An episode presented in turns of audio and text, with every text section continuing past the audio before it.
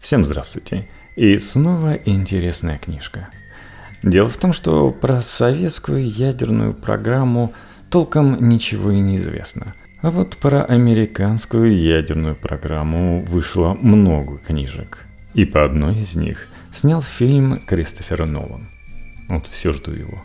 И вот хоть в ней звучат аспекты, касающиеся советской ядерной программы – для нового выпуска я взял главу из бестселлера журналистов и расследователей Кая Бёрта и Мартина Шеврина «Опенгеймер. Триумф и трагедия американского Прометея».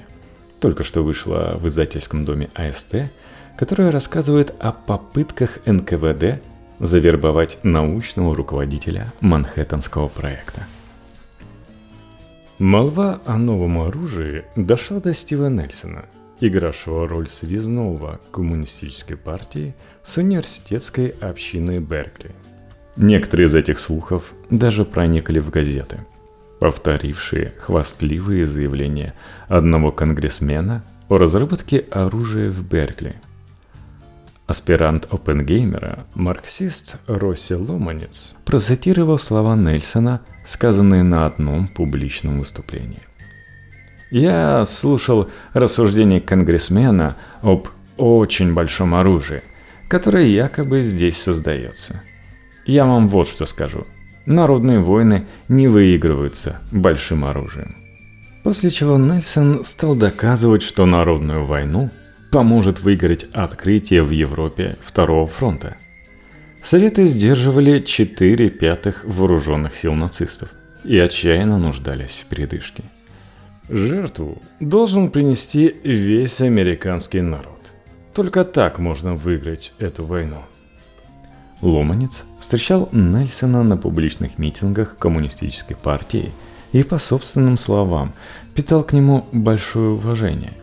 Он видел в Нельсоне героя гражданской войны в Испании, ветерана рабочего движения и бесстрашного критика расовой сегрегации – по признанию самого Ломаница, он во многом испытывал твердой симпатии к партии, но так и не стал ее членом.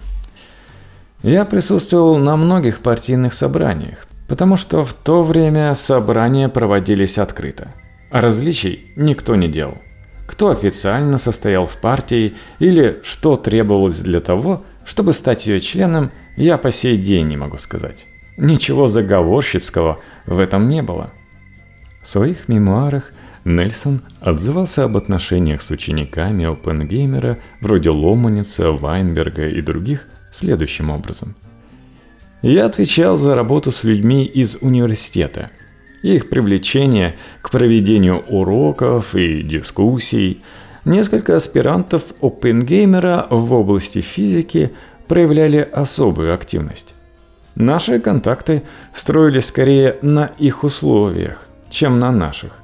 Они жили в разреженной интеллектуальной и культурной атмосфере, хотя и вели себя приветливо и без всякой претенциозности. В начале весны 43 -го года ФБР установила в доме Нельсона микрофон. Ночью, 30 марта 43 -го года, агенты бюро подслушали разговор человека, которого смогли идентифицировать лишь под именем Джо – о работе в лаборатории радиации. Джо прибыл в дом Нельсона в час 30 ночи с явным нетерпением поговорить. Разговор велся шепотом. Нельсон начал беседу, сказав, что ищет товарища, полностью заслуживающего доверия. Джо уверил его, что он и есть этот товарищ. Затем Джо объяснил, что определенную часть проекта скоро перенесут в отдаленный район за сотни миль отсюда, где в условиях строгой секретности будут производиться испытательные взрывы. После этого разговор перешел на профессора. Нельсон заметил, что он теперь крайне озабочен, и мы причиняем ему неудобства. Джо согласился, сказав, что профессор, расшифровка четко указывает, что в виду имелся OpenGamer, не допускает меня к проекту – потому что боится двух вещей. Прежде всего того, что мое дальнейшее пребывание привлечет лишнее внимание. Это первый повод. Второй, он опасается, что я начну агитировать. Очень странно с его стороны. Он стал немножко другим. Нельсон, я знаю. Джо, вы не поверите, как сильно он изменился. Нельсон объяснил, что он в прошлом не только состоял с профессором в отношениях по линии партии, но и был близок лично. «Жена Оппенгеймера», — сказал он, — «была раньше женой его лучшего друга, погибшего в Испании». Нельсон объяснил, что всегда старался держать Оппенгеймера в курсе политики, но его позиции были не так крепки, как он стремился показать. Ну, понимаете, он, вероятно, производит на вас, ребята, впечатление гения своей области. Я в этом не сомневаюсь. Но что касается других областей, он был вынужден признавать свою слабость пару раз, когда пытался объяснить другим Маркса или объяснить Ленина. Вы понимаете, о чем я. Он не марксист. Джо. Да, интересно. Ему как будто неприятно то, что я не страдаю никакими извращениями. Нельсон и Джо рассмеялись. Затем Нельсон заметил, что Оппенгеймер хотел бы идти правильным путем. И, кажется, зашел достаточно далеко, оставив позади все связи с нами. Теперь он ни о чем больше в мире не думает, кроме проекта. Этот проект разлучит его с друзьями. Ясно, что Нельсона раздражало поведение старого друга. Убедившись, что OpenGamer не раскроет информацию о проекте, Нельсон сосредоточился на том, чтобы выудить из Джо все полезные сведения, которые можно было бы передать советам.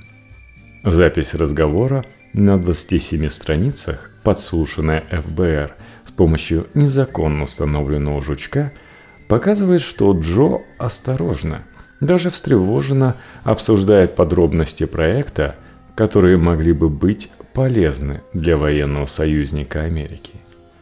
Нельсон шепотом спрашивает, когда примерно оружие будет готово. По оценке Джо, чтобы набрать нужное количество отделенного материала для пробного эксперимента, потребуется не меньше года. Опи, например, считает, признался Джо, что на это уйдет полтора года. Итак, сказал Нельсон, что касается вопроса о передаче материала, я не знаю, пойдет ли он на это, но попытки делаются каждый день. Офицер контрразведки, изучавший расшифровку, сделал пометку. Он сказал это таким тоном, словно намекал. Опенгеймер очень осторожничает и скрывает информацию от Стива. Если запись разговора и обличает Джо в передаче сведений Нельсону, то она также демонстрирует озабоченность Оппенгеймера вопросами безопасности, побудившую Нельсона сделать вывод о несговорчивости и чрезмерной осторожности друга. Те немногие документы, что доступны в советских архивах, свидетельствуют, что в НКВТ знали о работе Оппенгеймера над проектом Enormous – Такое кодовое название НКВД присвоило Манхэттенскому проекту. Его считали сочувствующим сторонником или даже негласным членом коммунистической партии, и поэтому его отказ идти на какие-либо контакты вызвал особенное раздражение. Тем не менее, версия, утверждающая, что Опенгеймер был завербован, далека от истины – нет никаких достоверных улик, позволяющих обвинить его в шпионаже. Опенгеймер упоминается в двух документах советской разведки того времени. Датированная 2 октября 1944 года докладная записка первого заместителя наркома НКВД Всеволода Меркулова своему начальнику Лаврентию Берии вроде бы изобличает Оппенгеймера как источника сведений о состоянии работ, о проблеме урана и развитии за границей. Меркулов утверждает, что в 1942 году один из руководителей научных работ по урану в США профессор Оппенгеймер, негласный член аппарата Броудера, проинформировал нас о начале работ. По просьбе товарища Хефица им было оказано содействие в допуске к исследованиям наших проверенных источников. в том числе родственника товарища Броудера. Однако данное утверждение и то, что находившийся в Сан-Франциско агент НКВД Григорий Хейфиц когда-либо встречался с Опенгеймером, не подтверждается ни одним свидетельством. При дальнейшем рассмотрении быстро становится ясно, что утверждение Меркулова преследовало единственную цель – набить цену агенту Сан-Франциско и спасти его жизнь.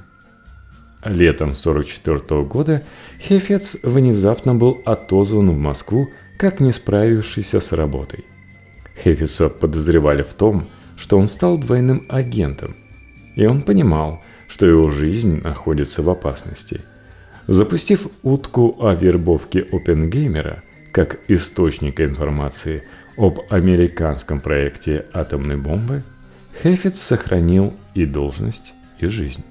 К тому же еще один документ советского времени прямо противоречит записке Меркулова 1944 года.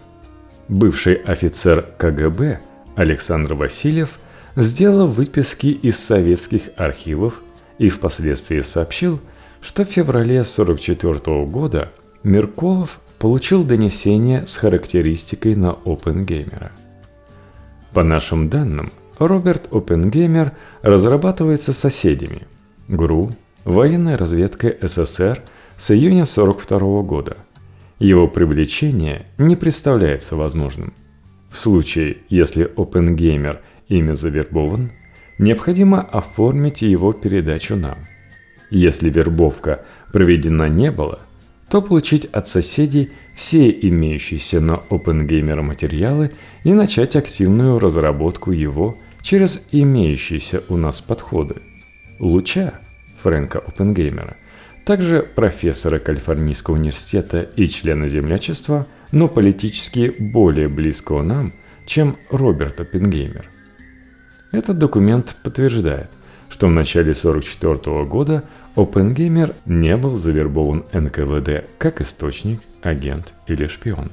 И, разумеется, к 1944 году Опенгеймер жил за колючей проволокой в Лос-Аламосе, что практически исключало любую возможность его вербовки, так как Гроувс и контрразведка сухопутных войск США не спускали с него глаз 24 часа в сутки. Сделанная ФБР расшифровка разговора Нельсона с пока еще неопознанным Джо вскоре попала на стол подполковнику Борису Пашу – старшему офицеру армейской разведки в Сан-Франциско. Паш, начальник контрразведки 9-го армейского корпуса, дислоцированного на западном побережье, не поверил своим глазам.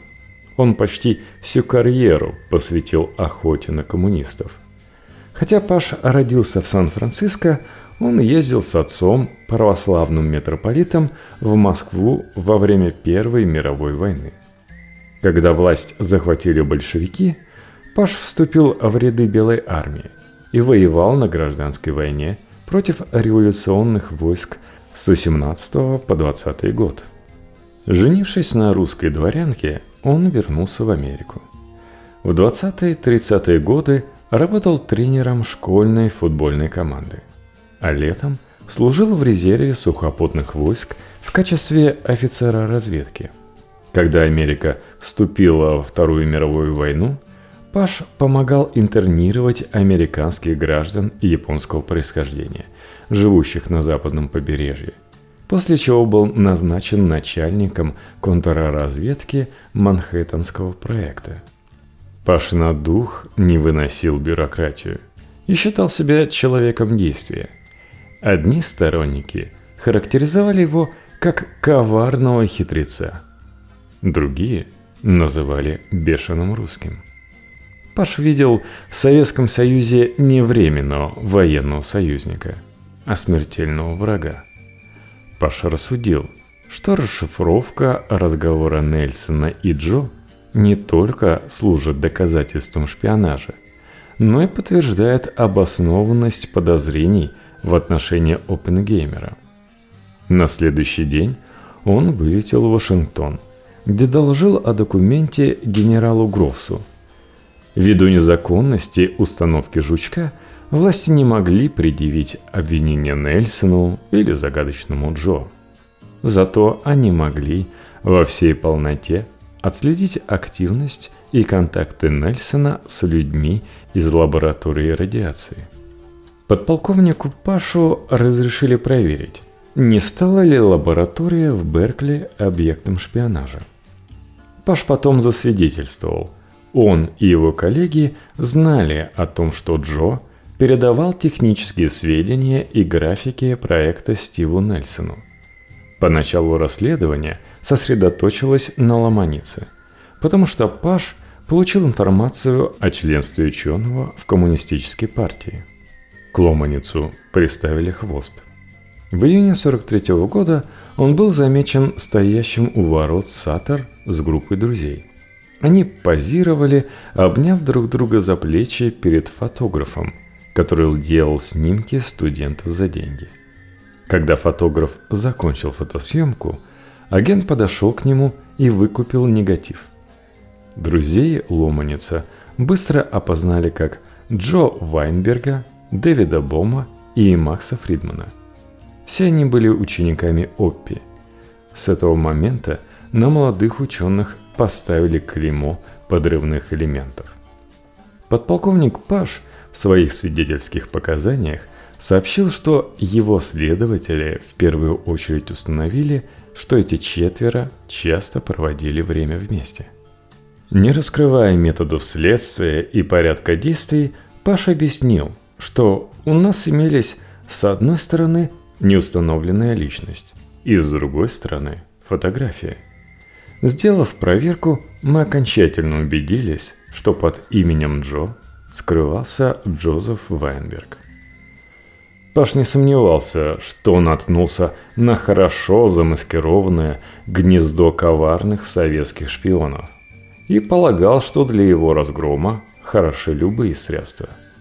В июле 43 -го года оперативный отдел ФБР в Сан-Франциско сообщил, что Паш – намерен похитить Ломаница, Вайнберга, Бома и Фридмана, вывести их в море на катере и допросить на русский манер.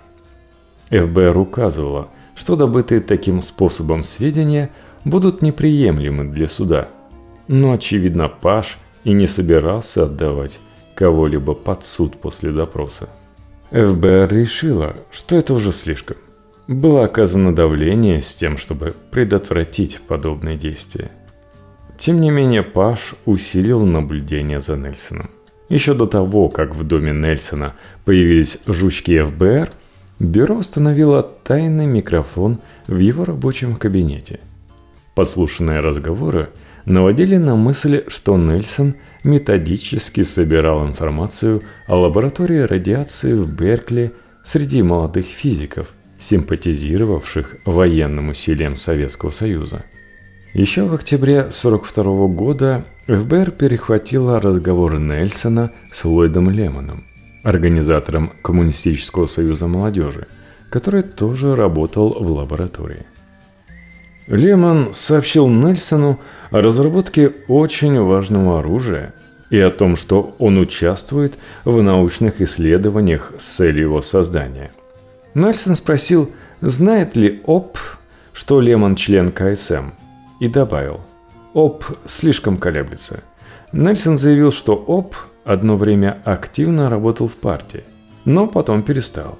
И еще сказал, что правительство оставило ОП в покое благодаря его способностям в научной сфере. Заметив, что Опенгеймер работал в учительском комитете, имея в виду профсоюз учителей – и Комитете помощи Испании, Нельсон с сухой иронией пояснил. Он не сможет утаить свое прошлое.